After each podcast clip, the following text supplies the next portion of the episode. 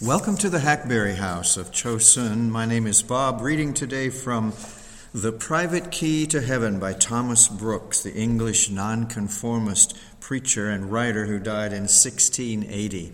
This uh, broadcast is coming to you from the fellowship hall of the Brinford Bible Church, not from the normal place I uh, speak from. If the voice sounds a little different today and you hear a furnace coming on and off in the background, deal with that, will you? Number four in his book, The Confidentiality of Private Prayer. Fourthly, consider that in secret we may more freely and fully and safely unbosom our souls to God than we can in the presence of many or few. Hence, the husband is to mourn apart and the wife apart in Zechariah 12, not only to show the soundness of their sorrow, but also to show their sincerity by their secrecy. They must mourn apart that their sins may not be disclosed nor discovered one to another. Here they are severed to show that they wept not for company's sake, but for their own particular sins by which they had pierced and crucified the Lord of glory. In secret, a Christian may descend into such particulars as in public or before others he will not, he may not, he ought not to mention. Ah, how many Christians are there who would blush and be ashamed to walk in the streets and to converse with sinners or saints, should but those infirmities, enormities, and wickednesses be written in their foreheads or known to others, which they freely and fully lay open to God in secret there are many sins which many men have fallen into before conversion and since conversion, which, uh, should they be known to the world, would make themselves to stink, and religion to stink, and their profession to stink in the nostrils of all that know them.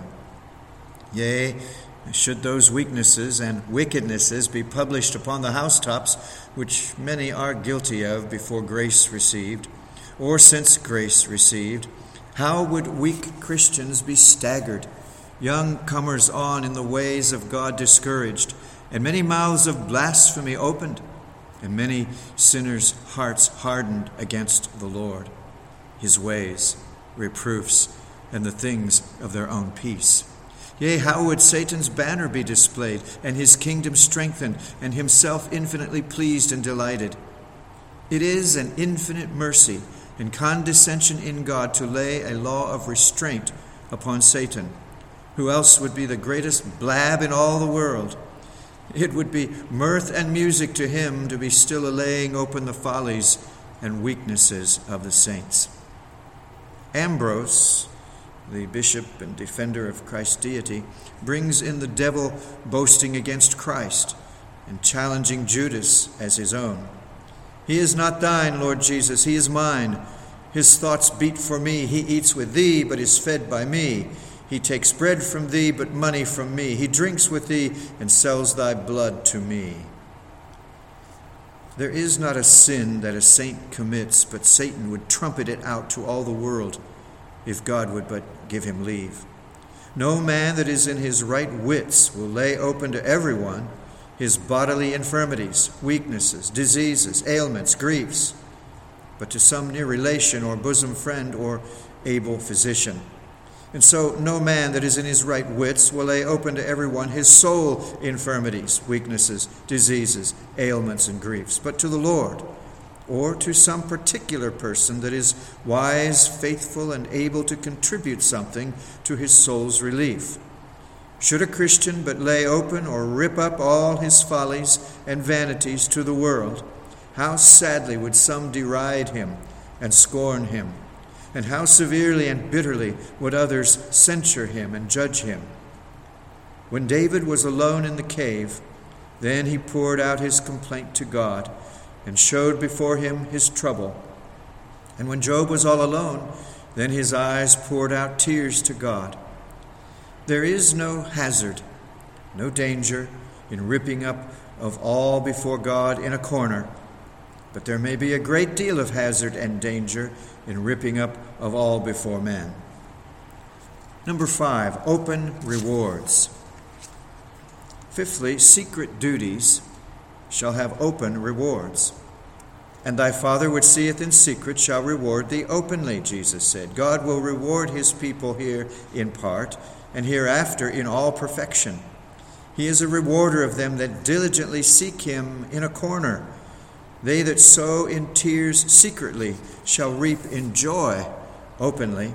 Private prayer shall be rewarded before men and angels publicly. How openly did God reward Daniel for his secret prayer? Mordecai privately discovered a plot of treason against the person of King Ahasuerus, and he is rewarded openly. Darius, before he came to the kingdom, received privately a garment for a gift of one Syloson, and when he came to be a king, he rewarded him openly with the command of his country, Samos.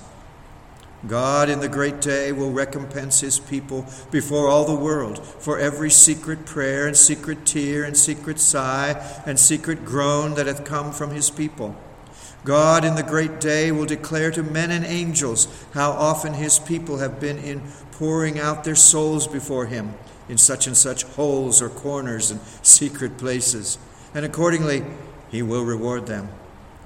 Ah, Christians, did you really believe this and seriously dwell on this, you would walk more thankfully, work more cheerfully, suffer more patiently, fight against the world, the flesh, and the devil more courageously. Lay out yourselves for God, his interest and glory more freely. Live with that providence hath cut out for your portion more quietly and contentedly, and you would be in private prayer more frequently, more abundantly. Number six, God's special visitations. Sixthly, consider that God hath usually let out himself most to his people when they have been in secret, when they have been alone at the throne of grace. Oh, the sweet meltings, the heavenly warnings, warmings, the blessed cheerings, the glorious manifestations, and the choice communion with God that Christians have found when they have been alone with God in a corner, in a closet, behind the door. When had Daniel that vision and comfortable message, that blessed news by the angel that he was greatly beloved, but when he was all alone at prayer? It says, And while I was speaking and praying and confessing my sin and the sin of my people Israel, and presenting my supplication before the Lord my God for the holy mountain of my God, yea, Whilst I was speaking in prayer, even the man Gabriel, whom I had seen in the vision at the beginning, being caused to fly swiftly, touched me about the time of the evening oblation. And he informed me, and he talked with me, and he said, Daniel, I am now come forth to give thee skill and understanding. At the beginning of thy supplications, the commandment came forth, and I am come to show you, for you are greatly beloved. Therefore, understand the matter and consider the vision. While Daniel was at private prayer, God, by the angel Gabriel, reveals to him the secret of his counsel concerning the restoration of Jerusalem and the duration thereof, even to the Messiah. And while Daniel was at private prayer, the Lord appears to him, and in an extraordinary way assures him that he was a man greatly beloved, or as the Hebrew Kumadoth hath it, a man of desires. That is, a man whom God's desires are towards, a man singularly beloved of God and highly in favor with God, a man that is very pleasing and delightful to God. God loves to lade the wings of private prayer with the sweetest, choicest, and chiefest blessings. Ah, how often has God kissed a poor Christian at the beginning of private prayer and spoken peace to him in the midst of private prayer, and filled him with light and joy and assurance upon the close of private prayer. And so Cornelius is highly commended and graciously rewarded upon the account of his private prayer. It says there was a certain man in Caesarea called Cornelius, a centurion of the band called the Italian band, a devout man, and one that feared God with all his house which gave much alms to the people and prayed to God always. He saw in a vision, evidently about the ninth hour of the day, an angel of God coming into him and saying to him, Cornelius. And when he looked on him, he was afraid and said, What is it, Lord? And he said to him, Thy prayers and thine alms are come up for a memorial before God. And Cornelius said, Four days ago, he's telling the story later now, I, I was fasting until this hour, that is, until three o'clock in the afternoon. And at the ninth hour I prayed in my house, and behold, a man stood before me in bright clothing, and said, Thy prayer is heard, and thine alms are had in remembrance in the sight of God. Mark, as he was praying in his house, namely by himself alone, a man in bright clothing, that was an angel in man's shape, appeared to him and said, Cornelius, thy prayer is heard. He doth not mean only that prayer which he made when he fasted and humbled himself before the Lord, but as verses 2 to 4 show, his prayers, his prayers which he made alone. For it seems none else were with him then, for he only saw that man in bright clothing. And to him alone the angel addressed his present speech, saying, Cornelius, thy prayer is heard. Here you see that Cornelius's private prayers are not only heard, but kindly remembered, and graciously accepted, and gloriously rewarded. Praying Cornelius is not only remembered by God, but he is also visited, sensibly and evidently, by an angel and assured that his private prayers and good deeds are an odor, a sweet smell, a sacrifice acceptable and well pleasing to God. And so, when did Peter have his vision? But when he was praying alone on the housetop, it says, On the morrow, as they went on their journey and drew nigh to the city, Peter went up into the housetop to pray about the sixth hour. And he became very hungry and would have eaten. But while they made ready, he fell into a trance, and he saw heaven opened, and a certain vessel descending unto him, as it had been a great sheet knit at the four corners, and let down to the earth, wherein were all manner of four footed beasts of the earth, and wild beasts, and creeping things, and fowls of the air. And there came a voice to him, Rise, Peter, kill and eat. And when Peter was upon the housetop at prayer alone, then he fell into a trance, and, and he saw heaven opened and then he had his spirit raised, his mind elevated, and all the faculties of his soul filled with a divine revelation. And so when Paul was at prayer alone, he saw in a vision a man named Ananias coming in and putting his hand on him that he might receive his sight. Paul had not been long at private prayer before it was revealed to him that he was a chosen vessel and before he was filled with the gifts, graces, and comforts of the Holy Ghost. And when John was alone in the Isle of Patmos for the Word of God and for the testimony of Jesus Christ, whither he was banished by Domitian, a most cruel emperor, then he had a glorious sight of the Son of Man. And then the Lord discovered to him most deep and profound mysteries, both concerning the present and future state of the church to the end of the world. And when John was weeping, in private prayer doubtless, then the sealed book was opened to him. And so when Daniel was at private prayer, God dispatches a heavenly messenger to him, and his errand was to open more clearly and fully the blessed scripture to him. Some comfortable and encouraging knowledge this holy man of God had attained unto before by his frequent and constant study in the Word. And this eggs him on to private prayer and private prayer posts an angel from heaven to give him a clearer and fuller light. Private prayer is a golden key to unlock the mysteries of the Word unto us. The knowledge of many choice and blessed truths are but the returns of private prayer. The Word most dwells richly in their hearts who are most in pouring out their hearts before God in their closets.